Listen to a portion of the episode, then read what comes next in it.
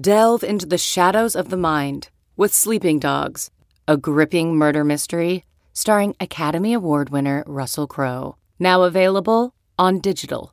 Crowe portrays an ex homicide detective unraveling a brutal murder he can't recall. Uncovering secrets from his past, he learns a chilling truth. It's best to let sleeping dogs lie. Visit sleepingdogsmovie.com slash Wondery to watch Sleeping Dogs, now on digital. That's sleepingdogsmovie.com slash Wondery. CarMax is putting peace of mind back in car shopping by putting you in the driver's seat to find a ride that's right for you. Because at CarMax, we believe you shouldn't just settle for a car. You should love your car. That's why every car we sell is CarMax certified quality so you can be sure with upfront pricing that's the same for every customer. So don't settle. Find love at first drive and start shopping now at CarMax.com. CarMax, the way car buying should be.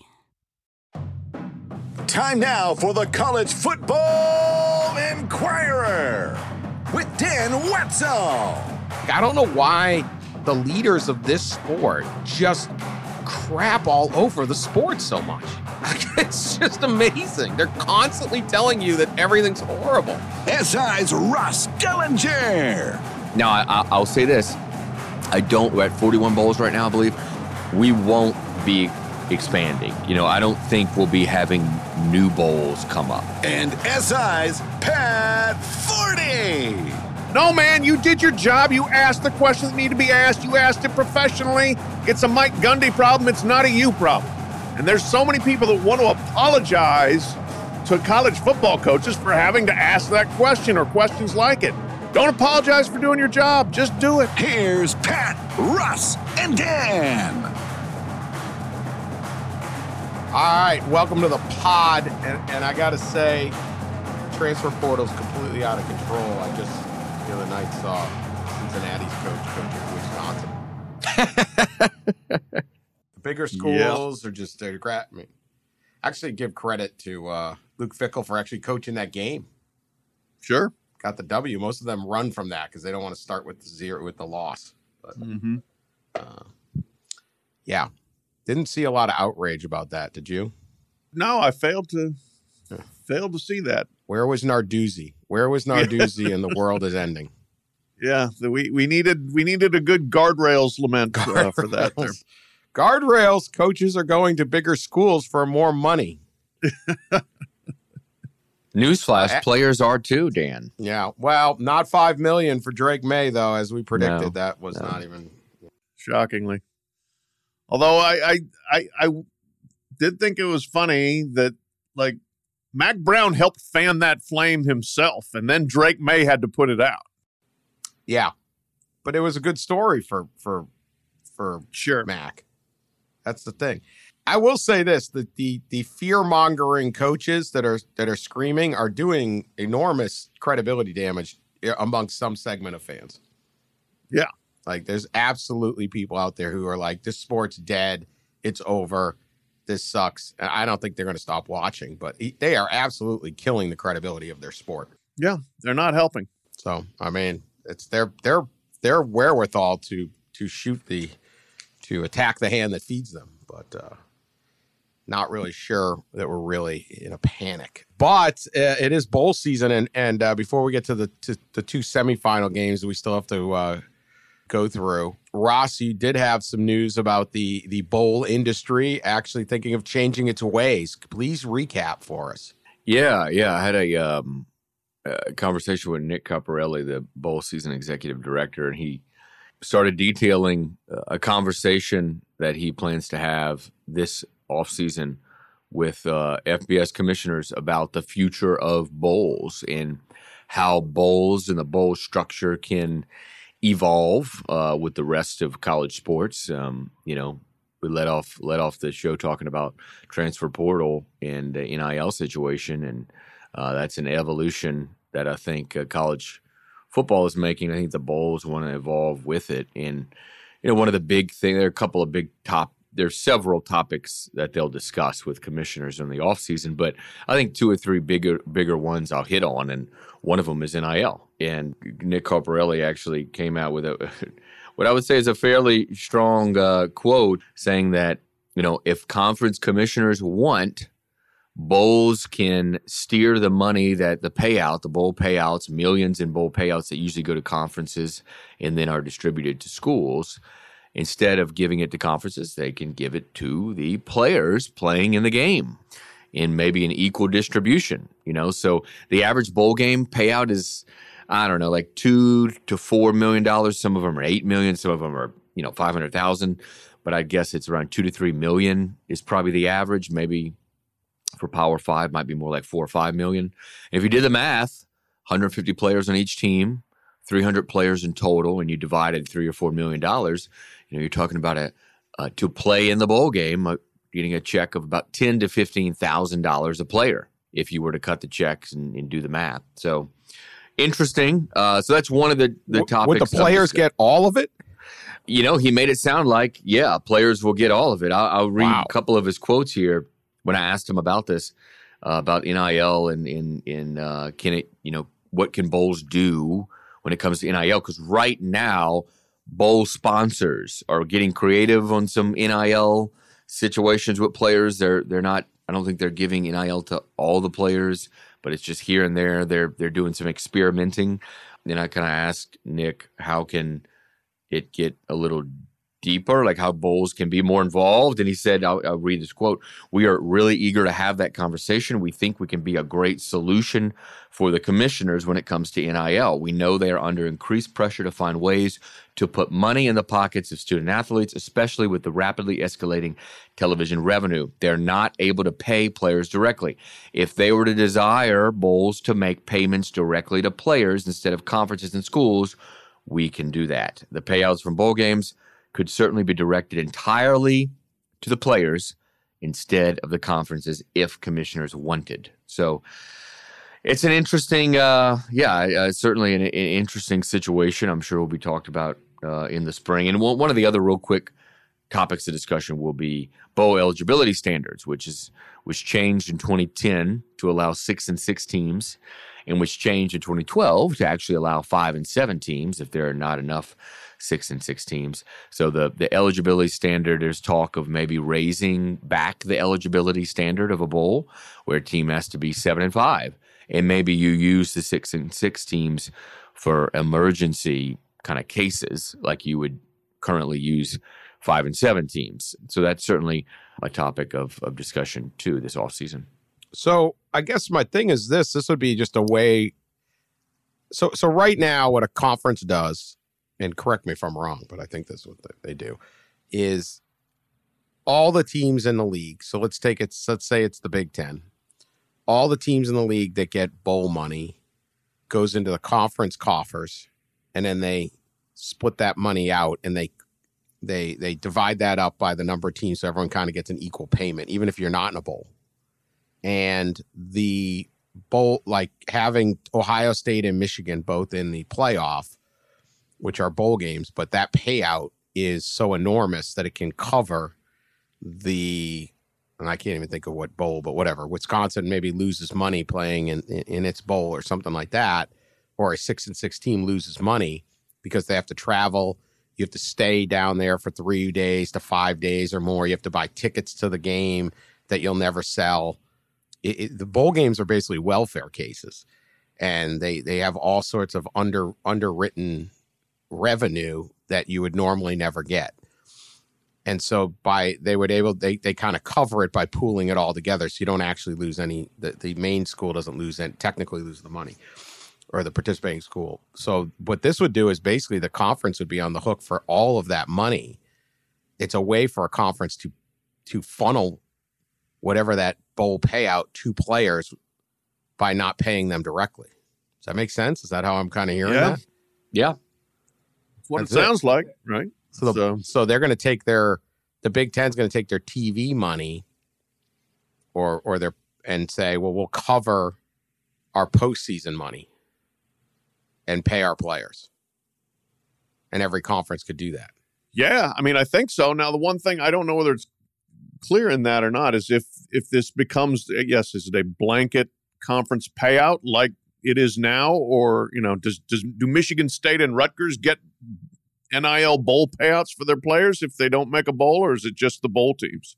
Yeah. Yeah, that, that's a good question. I, I think that part of this is an incentive for players to play in a bowl game, you know, not to opt out, obviously. Right. And if you don't, so if you don't participate in the bowl game, you probably don't get that check, uh, right? So those teams that don't make a bowl, I would assume would not would not get get this NIL payment. I, I think that yeah, the one of the big things here, well, two things, and Nick Carparelli said it in that quote, is that you know right now we're in just such a weird situation with NIL that you know schools and conferences can't really pay the players directly. So what's happening is, as we've talked about in the show quite a bit, is boosters are pooling money and they're funneling it through a third party that is paying the players. So this, so the bowls, at least the way Carparelli puts it, would actually be able to be kind of a solution for schools and conferences to give NIL, right? And instead of distributing the bowl payouts to their schools, who then invest it into their athletic departments in whatever way, some of that going to students, but not in cash. This is a way to actually give them cash. Right. And it's also a way to incentivize making a bowl for players and also a way to incentivize playing in a bowl. In a lot of ways, it makes a lot of sense. Would this be enough to get the like? It seems like a lot of the guys skipping are looking at, hey man, I I got to prep for for the NFL, and if I move up, I move up fourteen spots in the draft, I make the ten grand or fifteen grand. Hmm. Like, is this is this enough? Is really would be my question, um, particularly for those big name players. I don't know but it's certainly an interesting way to do it. I my thing with the bowls is they do pretty well in the ratings.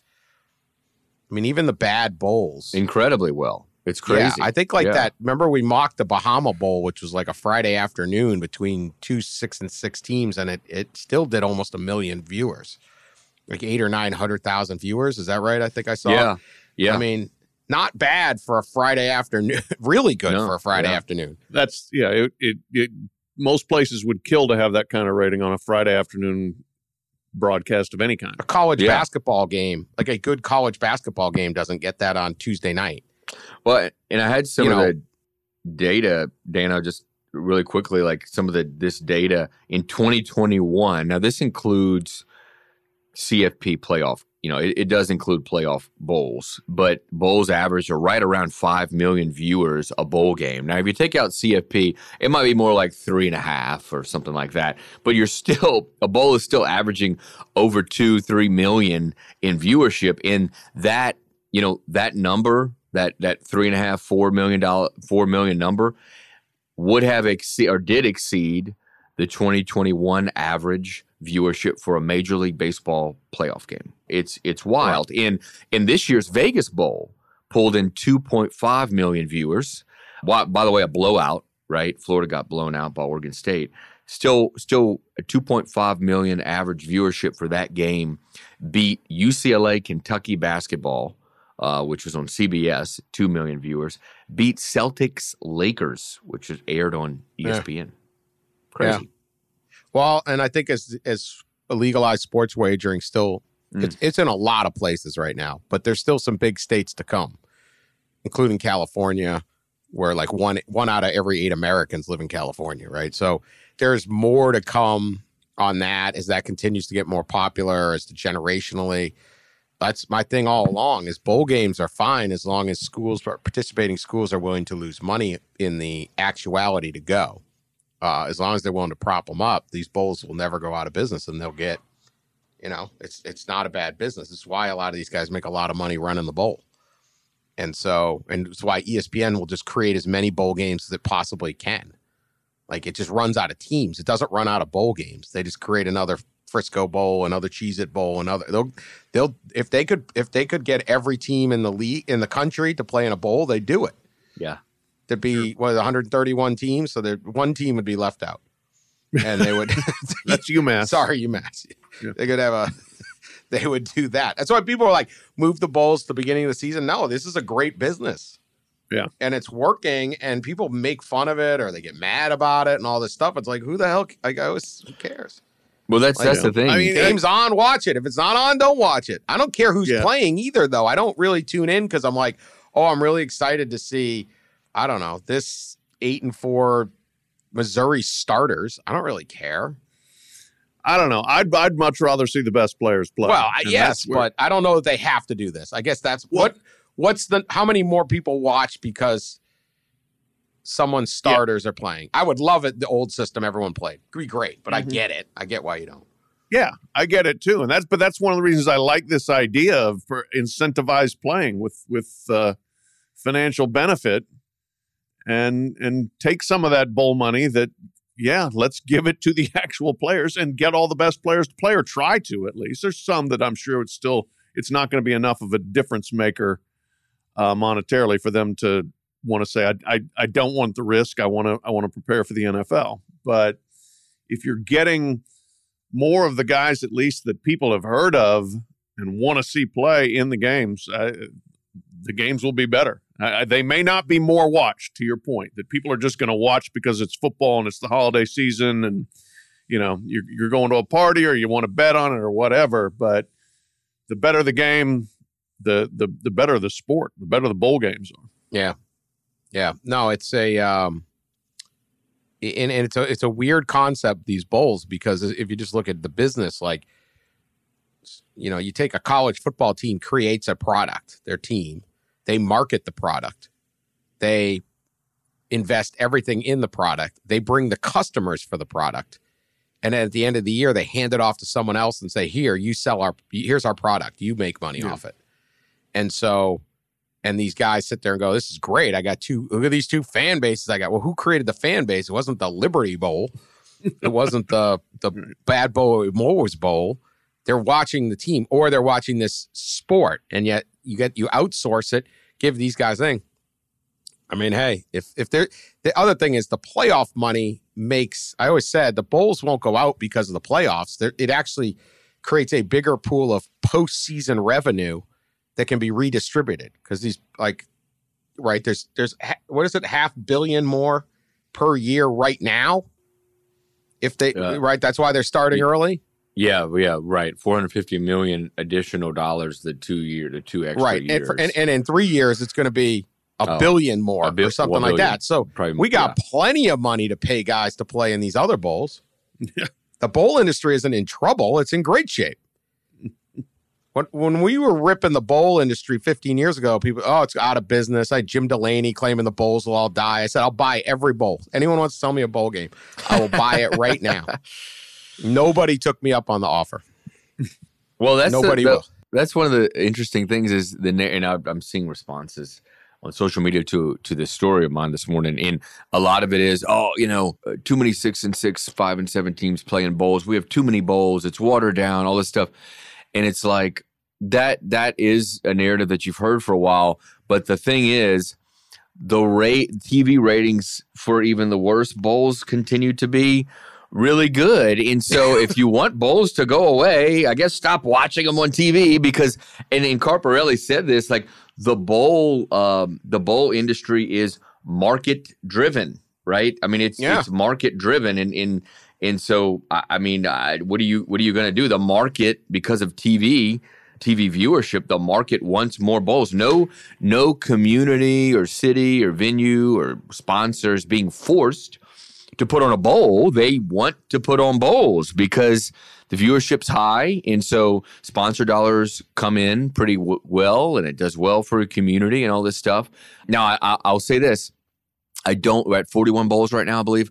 We won't be expanding. You know, I don't think we'll be having new bowls come up. I, I don't think that's something that's going to happen. But you know, bowls But if dropping they, off. if they lowered maybe. it down to four wins they'd make them that well, yeah, but, but they're going Well, the other sure. way. They're talking they're going about the other seven way. and five. Right, right. If you go up to seven and five, That pro- surprised me. yeah, you're going to eliminate if they end up doing that, and I'll believe it when I see it. Yeah. If they end up doing that, then yeah, you're going to eliminate four to seven bowls a year, probably. Wow. Um, yeah i don't i don't and- see the use of and that. that's hard to see. It is. It's it's hard to see happening. I mean, what what what would we do without Georgia Southern Buffalo? I, I, My life would be empty. Yeah, and that and hey, and ESPN doesn't want it to go away. That is space. That's filling time. It's filling four hours in a in a kind of a dead, somewhat dead period. And you know, I'm we're Pat and I are both here in Atlanta. I just ran into Gary Stokan, uh, the the CEO of the Peach Bowl, and he was talking about how the the two and a half weeks bowl, the bowl season, that those two and a half weeks are ESPN's most profitable, two and a half highest rated viewership uh, of the year, that two and a half week stretch. So they ESPN wants it, and that's something that Carparelli said that I put in that story. The CFP will go out to bid in 2026. Most believe it'll be, you know, it'll get multiple networks involved. Um, I mean, it, you would think ESPN and Fox would would share the C, the new CFP expanded playoff broadcasting rights. And Carparelli mentioned, hey, we need to get more. We need to get more TV partners involved in the bowls too. You know, ESPN yep. owns and operates, I think, 17 of them and broadcasts all but three. So he opened the door that we need to get bowls to agree to deals with, you know, new networks. More bowls. So more, more bowls, more bowls, and more competition. It, if Fox and, and, ESPN are now bidding for all those bowls against each other, yeah, might be well, more dollars. ESPN, yeah. they, most ESPN owns the most bowls. Like they just right. made, like I said, they just hey, New Mexico Bowl. We just rent a college stadium. The place is empty anyway. Here, I mean, they're done cheap. It's done cheap, and uh, and here you are. So yeah, I don't see the uh, I don't see I, I, college football is an amazing sport because, like we said earlier, the panics, the complaints the different things people are convinced are horrible almost never have any basis in reality. Mm. Like it's just it's it's I, I, mean, you go back to those Jim Delaney quotes about the bowl industry is dead. Like, what are you talking about? Like, it's literally the most powerful guy then, just scaremongering. Like, it's like that that was never going to happen. No. Absolutely never. There was no way. He he's too smart to not know that. Like, I don't know why the leaders of this sport just crap all over the sport so much. it's just amazing. They're constantly telling you that everything's horrible. and it's like, what a weird, like, do you think Ro- Roger Goodell, literally, they could be like scandal after scandal after scandal. He stands up there at the end at the at the Super Bowl press conference. Hey, ratings are it is wow. You know, you got caught. Uh, this they were cheating, and there was a domestic uh, uh, whatever. moving on. Like college administrators and coaches are like, this is horrible. Everything's dying. It's like, calm down, people. It's your sport. Like, who? I'm the last guy that ought to be propping you guys up. Jesus, I don't even care.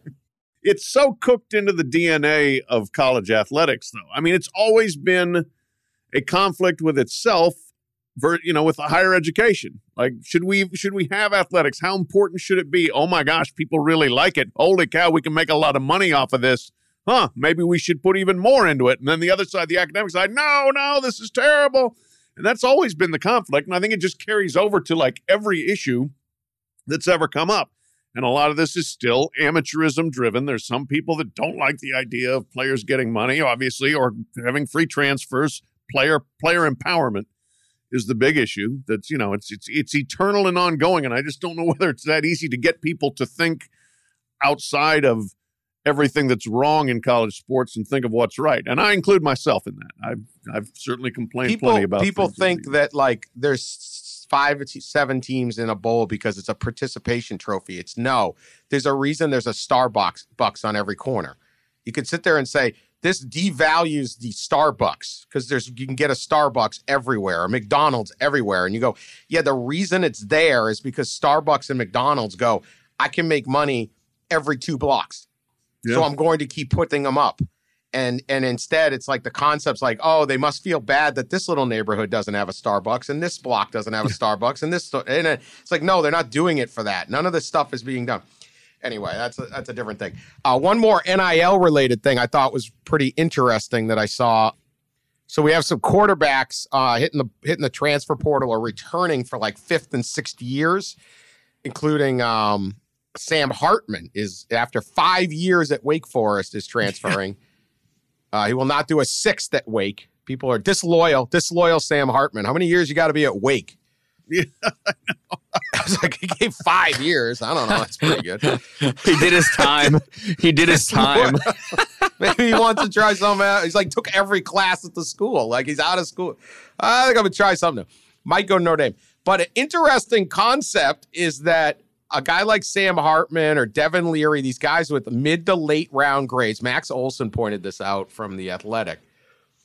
You can do pretty well with NIL compared to trying to make it in the NFL. Oh yeah. So like sure.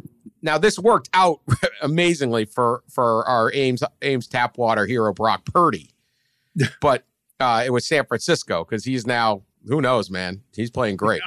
That water still the, the minerals are still floating around and See? he's the next Tom it's the key to his success. I think Yes, the we've key made that abundantly clear. Clearly the Ames water.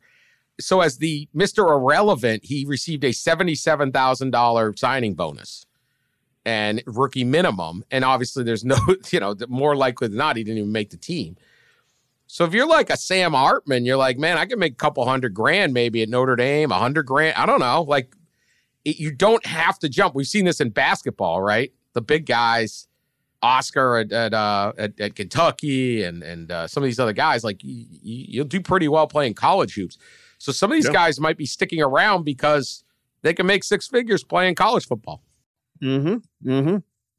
Absolutely. And if you yeah, if you're very unsure of your marketability at the next level, then get it where you know you can do it, and you can uh, and he, you you become a even a one year star at Notre Dame. It's probably going to open a few doors for you. And I don't know, you know, whether Sam Hartman's like an MBA kind of guy. You know, get get your master's in business from from a great business school there at Notre Dame while you're while you're playing football, whatever. But there's a lot of lot of reasons why this would be a, a really good thing for him to do. Yeah, Yeah. pretty interesting. Searching for NBA playoff coverage? We've got you. The Old Man and the Three, presented by BMW, gives you an inside look into the world of sports. Hosted by former NBA sharpshooter and Duke legend JJ Redick and sports writer Tommy Alter, The Old Man and the Three offers unprecedented access to the league. Tommy and JJ discuss the NBA and interview some of the biggest names in the league, like Devin Booker and Luka Doncic. NBA final season is the perfect time to dive in, and you can listen to The Old Man and the Three wherever you get your podcasts. To hear episodes brought to you by BMW. Push the limits this NBA season with the brand that set the ultimate standard BMW, the ultimate driving machine. All right, uh, one more before we get to the uh, the semifinals. The most fight we've seen in the last uh, six eight weeks of Oklahoma State game when um, Coach Gundy, the mullet, the Stillwater mullet, got a little chapped at a uh, question about possible staff changes after they what they lose like six or seven going down the stretch or something. Yeah, know. no, they were they completely fell apart. five they, of they six. won They lost five of six, and then lost the bowl game. and then lost the bowl game. Play that, Sean, for us. So staff changes are starting to happen earlier and earlier now with the portal um, being a thing. Do you, do you anticipate making, making any changes to your staff between now and next season? Do you think I would have, tell you if I was making staff changes? No, but I have Well, then why would you ask? Because I have to. It's my job. Okay, well, I might have to cut you out. I mean, don't be an ass. Really? I mean, those, those people's lives, man. It's people's families, right? Okay, don't mess with people's families. Let's do this the right way. You with me on this? It's not fair to people's families, man. Right, that will conclude our press And I'm not mad about the game. I just don't like ignorance. All right. So in Mike Gundy rants, this is you know moderate, moderate to high, moderate. To, he didn't yell, "I'm a I'm a man." He's not forty anymore. I get his point, but uh, that's a pretty don't. reasonable question. So everybody asked this question. I get the idea of like, well, I'm not going to address that right now, but I don't know why you got to call the guy an ass. But I, my, you know, Mike Gundy is Mike Gundy, man. If Mike Gundy handled that well, it would have been more like the dog bites, man bites dog than. Yeah. But I mean, that look, that's a very easy question to handle. That's something we'll discuss in the offseason. Period. You're you're done. You're out of it in one sentence. But Gundy's got to be Gundy. And really, the staff changes maybe should start with the head coach with the way they finished the season, like absolute dogs, losing six out of seven. But uh, the, you know that that is a completely natural question to ask.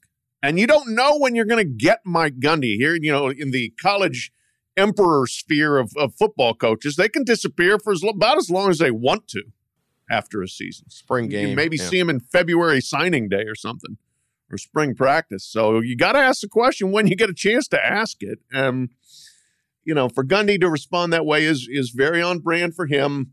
But then I actually saw something from the reporter who asked the question, like posting something very introspective on Twitter. Like, I have to think about how to handle these situations. No, no, man, you did your job. You asked the questions Yeah. that need to be asked. You asked it professionally. Mm-hmm. It's a Mike mm-hmm. Gundy problem. It's not a you problem. Right. And there's so many people that want to apologize to college football coaches for having to ask that question or questions like it. Don't apologize for doing your job. Just do it. Right. Wow. The only Get- one that maybe needs to apologize is is Gundy for calling a reporter an ass for asking a legitimate question. I do hate, and, and sometimes I'm sure it's like young reporters, but there is this tendency, especially with social media, to post like, you know, after an exchange like that goes viral, or after they report news that ends up being inaccurate or something, is to like go on social and a- apologize for it or write a note apps thing.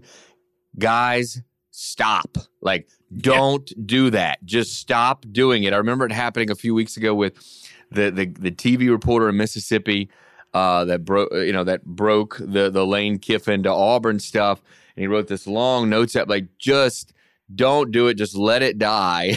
Just stop. And and that that reporter did not need to do any kind of apologizing for asking a legitimate question in in that's yeah just just now i will say this and maybe it's to dan's point when he mentioned earlier but like i don't know what we think we're going to get with that question like you're not going to get right i mean you're you're you're not going to get an answer of any kind No, it's just Probably about didn't to expect can the to be called an linebacker, ass, coach. but, yeah, you know. I was just about to right, fire the. right, I mean, right you're not going to get a good answer I mean, I, you, there's a chance. I, I mean, one of the reasons you ask is he might say, "Yeah, you know, that's something we got to think about." You might even get, you might get that, but you Ah. didn't even get that much. And then yes, Gundy with this, their people's families. Well, you're making seven million dollars a year at Oklahoma State, dude. that's you this kind of comes with Yeah. the territory. It's part of the job. You're not here to make sure everybody feels good.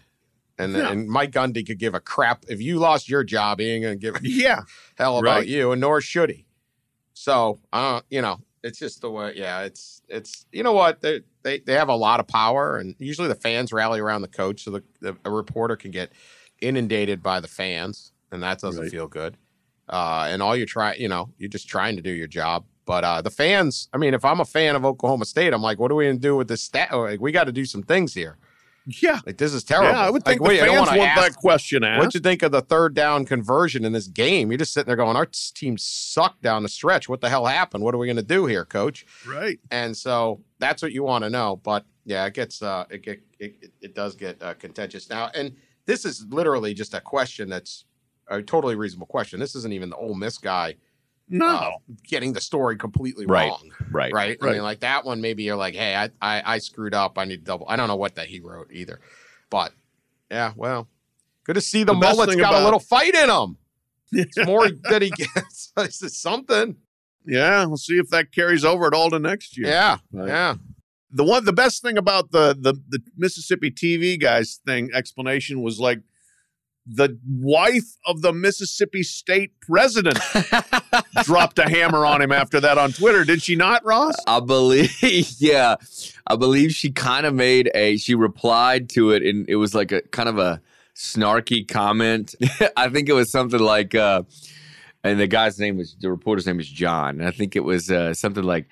John, baby, your your work here is done. Uh, Yeah. Almost like a little comment of, "Hey, you you uh, you provided a distraction for the Bulldogs to go in there and win. Thank you.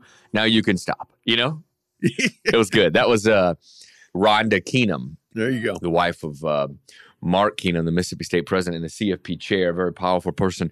And uh, I believe Lane Kiffin himself retweeted that reply from Rhonda Kiffin. Uh, you really can't make it up, man. My my uh, the sip, man, only in the sip. All right. Let's get to this. Uh, this little uh, Ohio State Georgia game, just a little thing going down in Atlanta. You're Yeah. both there. Yep. Uh, I want to start with the Buckeyes because I think Ryan Day is the most interesting character in this drama. Uh, ESPN's doing the greatest story ever played or something. That's their their marketing slogan. I like that. I don't know if you guys have spoken to Ryan. He's done some interviews already, but much fan unease in Ohio State after the second Michigan loss. They're not going to fire Ryan Day, nor should they, but there's a lot of we're not sure this is the right guy. He lost twice to Michigan. Is that unfair? Probably, but whatever. That's how you get the job. That's how you get the money. You got to win. And it looked like it was going to be a long, long off season. They they've also had some recruiting losses of late, which you know they'll they'll fill in. They'll be okay, little old Buckeyes. But here's the reprieve, and so he has two chances here: pressure and opportunity. They beat Georgia, and and presumably even beat Michigan. Who who the hell cares what happened last month? They get run out the door by Georgia. It's even worse, and I don't know if it becomes so toxic that it doesn't make Ryan Day consider the NFL a little bit more. Yeah. But Ross, start with you. Your thoughts on the Ryan Day situation and the whole Buckeye program that this feels a little bit like a referendum when these other schools are all kind of sitting pretty. I mean, I don't think anyone at TCU really, you know, there's not going to be a lot. Might be some disappointment if they lose, but there's going to be any anger.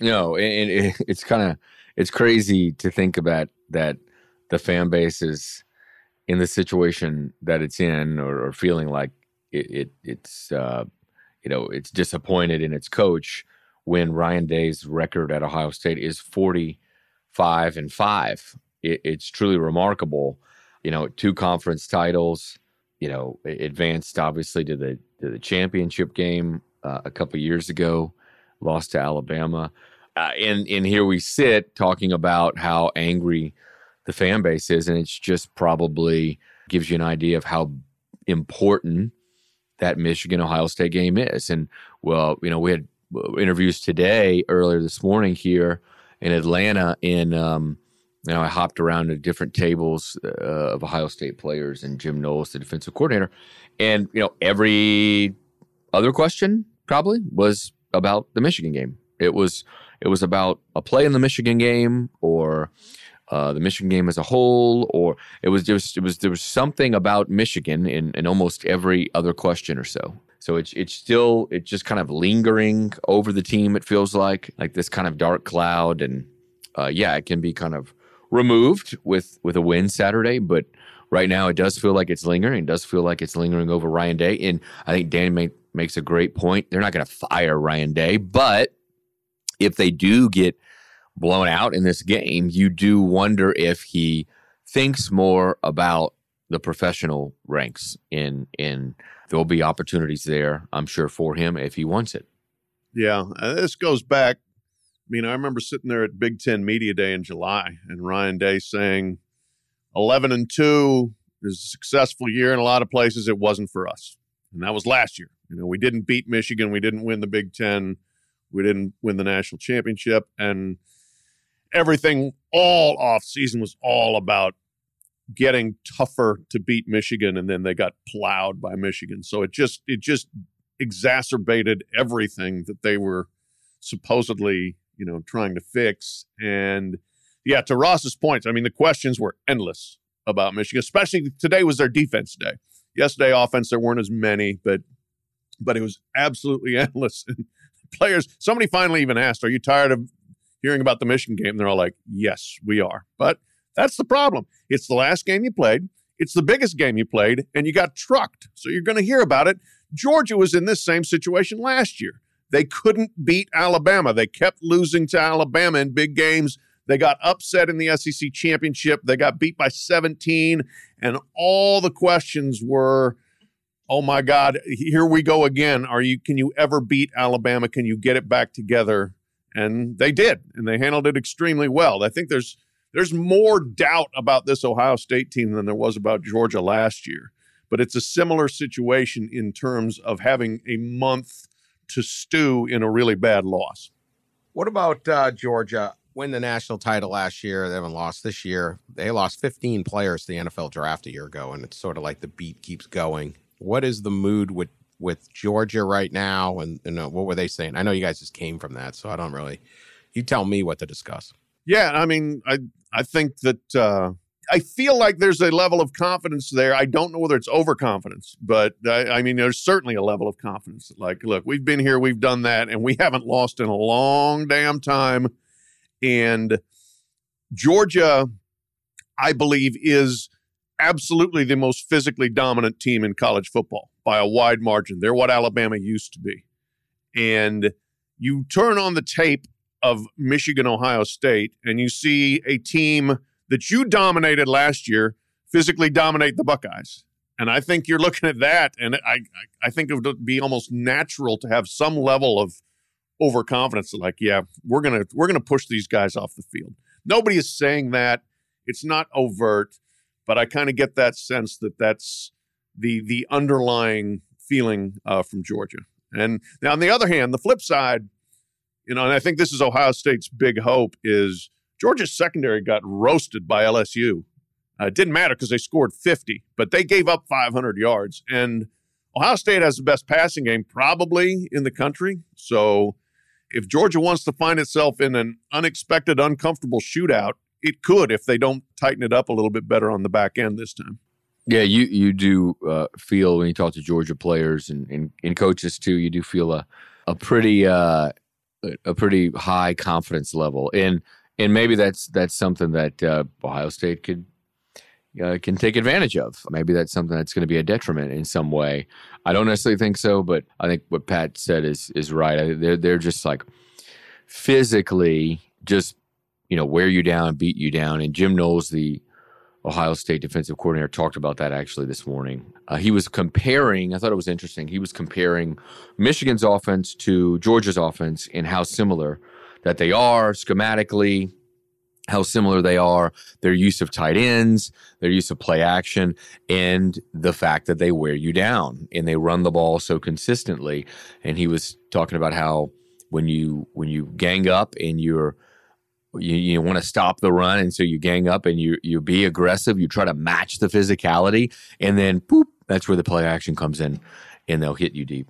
One other thing I want to point out.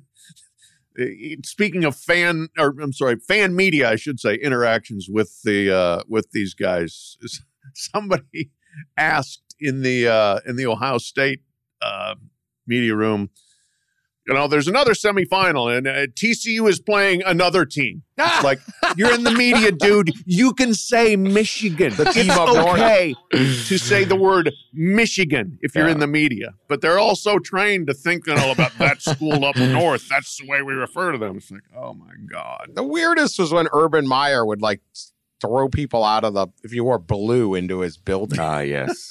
Les Les Miles used to make comments if you wore red at his press conference, he would call you out. You know, Yeah, I mean, it's like I don't know, dude. I'm not coordinating my No, my. I don't have to dress for Or you. like an NFL scout. Like I'm here to try to give your guys jobs. Like deal with it. you know, whether the New York Giants, I have blue.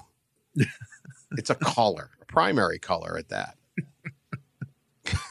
Show up with a Michigan hat or something. All right, you're being a little. yeah, that might be pushing. But even Like the, the dude that went to Gundy's house wearing an Oklahoma shirt to like do the floors or something. Remember back when it was, like 15 years ago. Oh, another Gundy. Gundy got mad at the floor guy. Yeah, Yeah, some guy showed up to do some work on his house wearing an Oklahoma shirt, and he got he threw him out. I I mean, like that. if you if you hire a floor guy in Oklahoma, there's at least a 63% chance he's going to show Yeah. up with some kind of Sooner gear. yeah.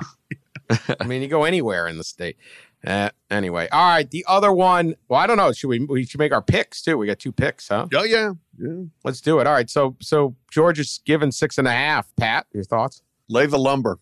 I think that's not enough points. Uh, again, I said, eh, you know, could this turn out into a shootout?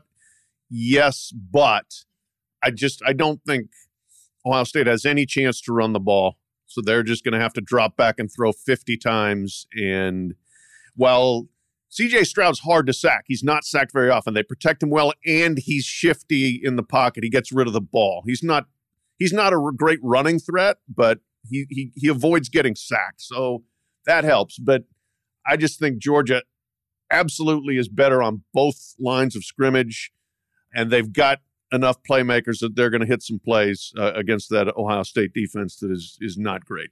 I So, agree. Yeah. Georgia big. Yeah, I agree. I, I think Georgia covers the six and a half. It feels like a 10 to 14 point game here. I think Ohio State, yeah, or Georgia's, you know, two touchdowns better, fit more physical, like Pat said, you know, in the on the lines, more talented.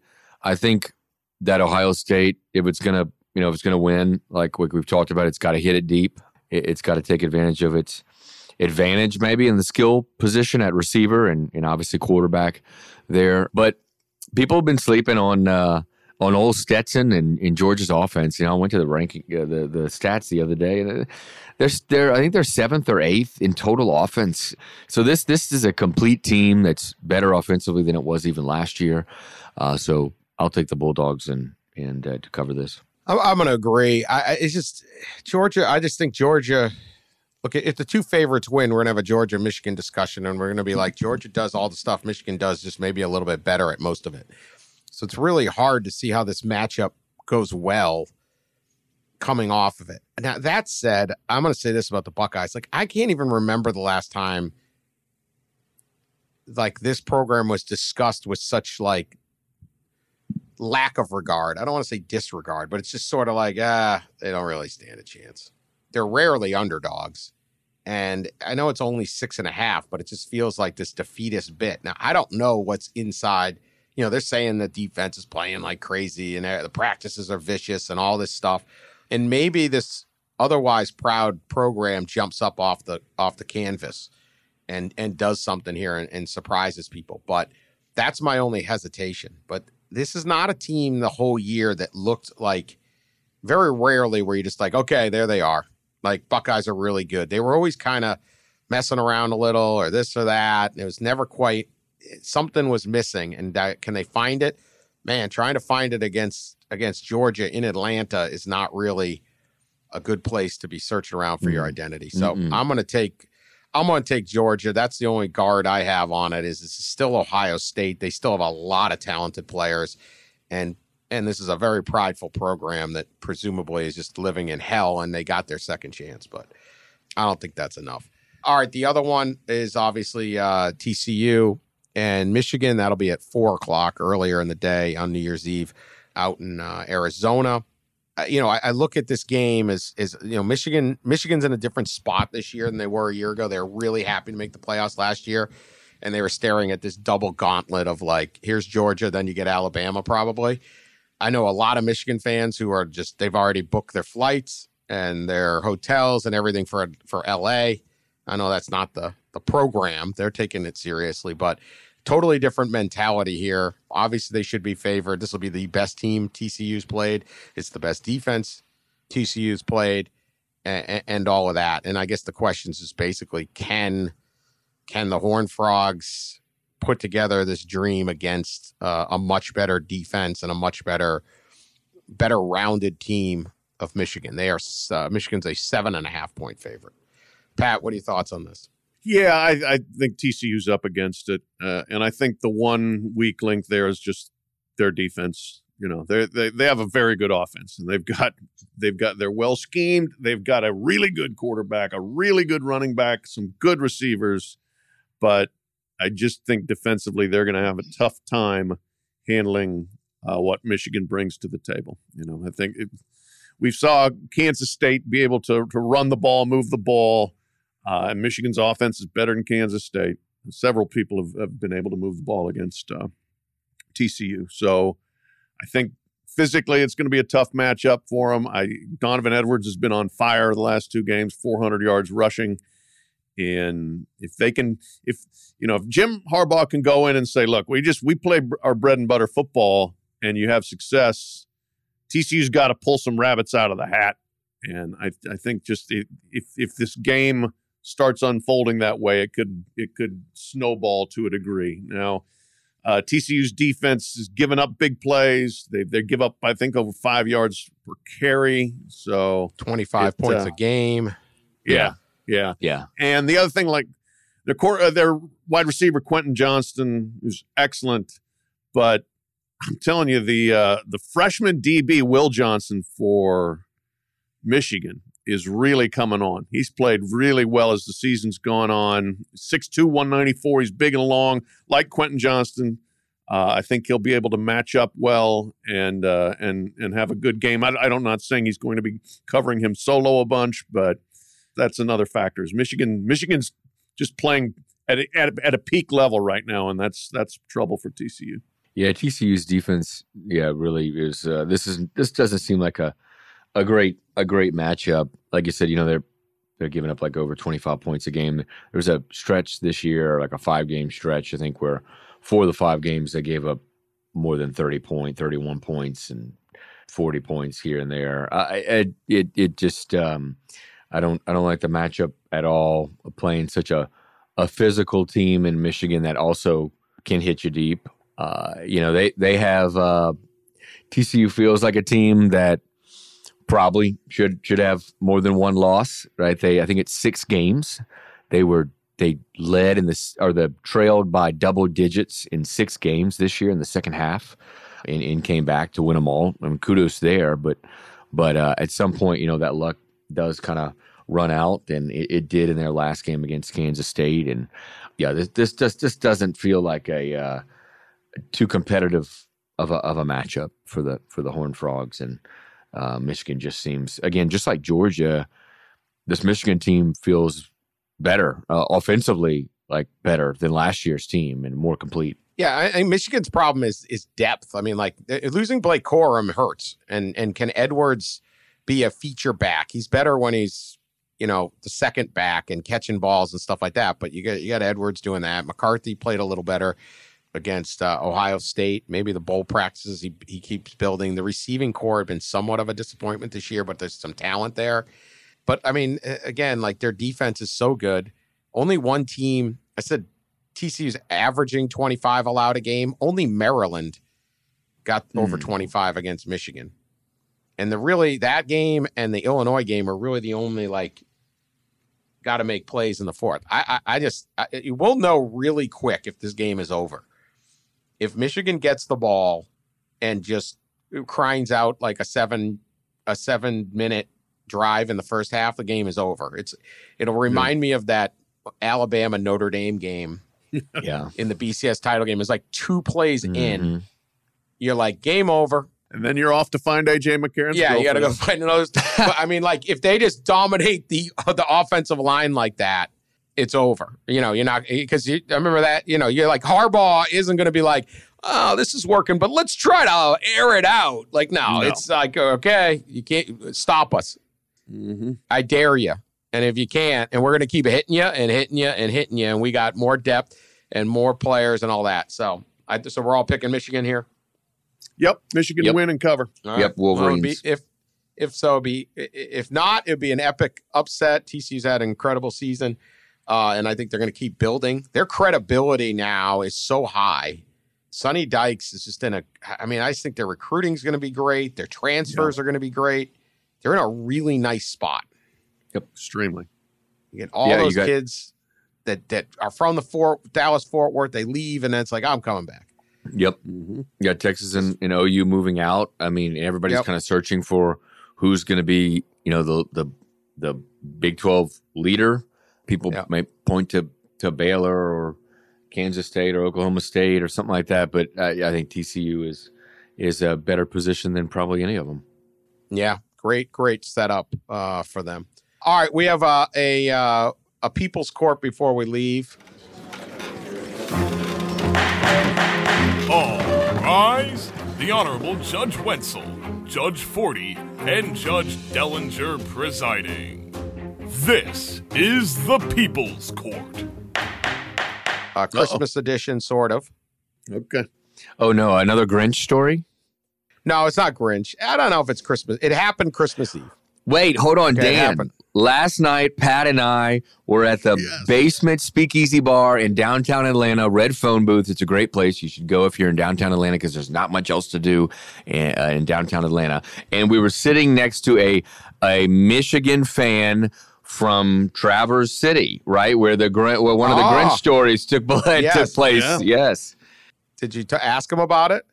I sure. I he didn't know about it. I told him about it. yeah. How much could possibly be happening in Traverse City in December? I thought that would be the talk of the town. the Grinch fought the reindeer, right? Yeah. Yeah, yeah. Okay. Well, all right. All right. Well, this one takes place in New York City. Uh, Dean Redmond. Dean Redmond is a 22 year old waiter in uh, New, New York City. And uh, on Christmas Eve, he was uh, serving some customers uh, at his job. And uh, he, he notes he is, quote, terrible, unquote, at the job as a waiter. 22 people. It was a table of 22. So that's a that's a even a good waiter. That's a struggle. Yeah, That's that's tough. that's big. Yeah. So everyone ordered. He got a little confused and he forgot to put in the order for four of the people's sandwiches. Uh, Four sandwiches were not put in. So when all the food came out, there's four people without the uh, food. Uh, so uh, this is per the Daily Mail and per his TikTok, which he admitted this uh, all on. Instead of taking the blame, he lied and said the waitress who was delivering the four sandwiches slipped on the stairs, fell down the stairs, and had to be taken to intensive care at the hospital. God. Uh, Rather than admit he forgot to put the sandwich order in, the customers were very concerned and very obviously like, don't worry about my sandwich whenever I can get it out here, right? mission accomplished. Yeah, but then they kept asking her for hi- him for updates on her condition. Gonna send She's her taking a turn for the worse. She may not make it. Yeah. Yes, yeah, like is yeah, is she dying? What is up? So this guy forgot the sandwiches. So then at the they leave the bill, they write a note. Said, "Dear staff, this is from uh, the the customers. Please do not stress. Things happen. We hope she is okay!" Exclamation point. Love, Paul and Sue. Okay, the, the the people at the of the party, and they left five hundred dollar tip to Dean. No. No. Oh my God. These people are way too nice. Now that's it, it was a 22 person table, so I don't know if this is totally, but it, this was enough that 500. So Dean, I don't understand this. I first off, you know, whatever. He goes on his TikTok and admits it all. Of course he does. Yes. Quote: like I'm the going media to guy get that's oversharing. Today's yeah. the What, I mean, like what? Under the hashtags restaurant review, hashtag lies, and hashtag server problems. he says, I'm going to get such bad karma for lying to this table. But he refuses to, he's not giving the 500 back. so the people's court question is Is Dean a hero? was, this, was this a stroke of genius or is he a criminal who basically conned these people out of 500 and four sandwiches on time because of his dishonesty?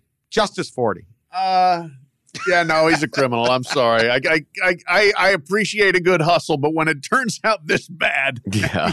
you've invented somebody going to the hospital for an for an, an imaginary uh, accident, and they leave a five hundred dollar tip. At some point, you gotta you gotta end the con. You gotta come out and and admit it. Now he did, and he did on on like, like what. What is the point of that, other than the fact that I guess he doesn't want to be a waiter anymore because uh, he's going to get fired, Well, right? yeah. Off of that, Yeah. I assume, like every other waiter in New York, he's trying to be an actor, right? Mm. and so he's clearly he's got some skill. Maybe he should be a screenwriter too, and just you know kind of invent stuff uh, and put his efforts into that. But no, he's out as a waiter. He's he's bad. You're out. Yeah, yeah, I agree. Yeah, he's he's done. You can't uh you can't you can't lie and then you can't keep the 500. I mean, lord. You got to donate it to charity or something. yeah, I was right? thinking I, I was thinking he would send it to a local hospital or something, you know. Children's Wing at Yes. Sloan Kettering or something. yes, yes. tip tip the nurses who were working that night. Yeah. Yeah, something else could have been done here, Dean. Uh, look, I love a good hustle. Anyone in the service industry knows you got to hustle a little bit, but this is too much. Also, because he admitted this also on his TikTok, this is pri- this could be brought up at trial. Uh, he Yeah. talks another time about how he forgot to put in an order for onion soup. And instead of confessing to it, he got his colleague to sit crying. And he told the table she had accidentally spilled the soups all over and she was carrying them and ended up with third degree burns. All right, this guy just no longer needs to be a server. That you, this, this yeah, this, this this this guy needs to, to to stop serving people at restaurants. That's that's the bottom line.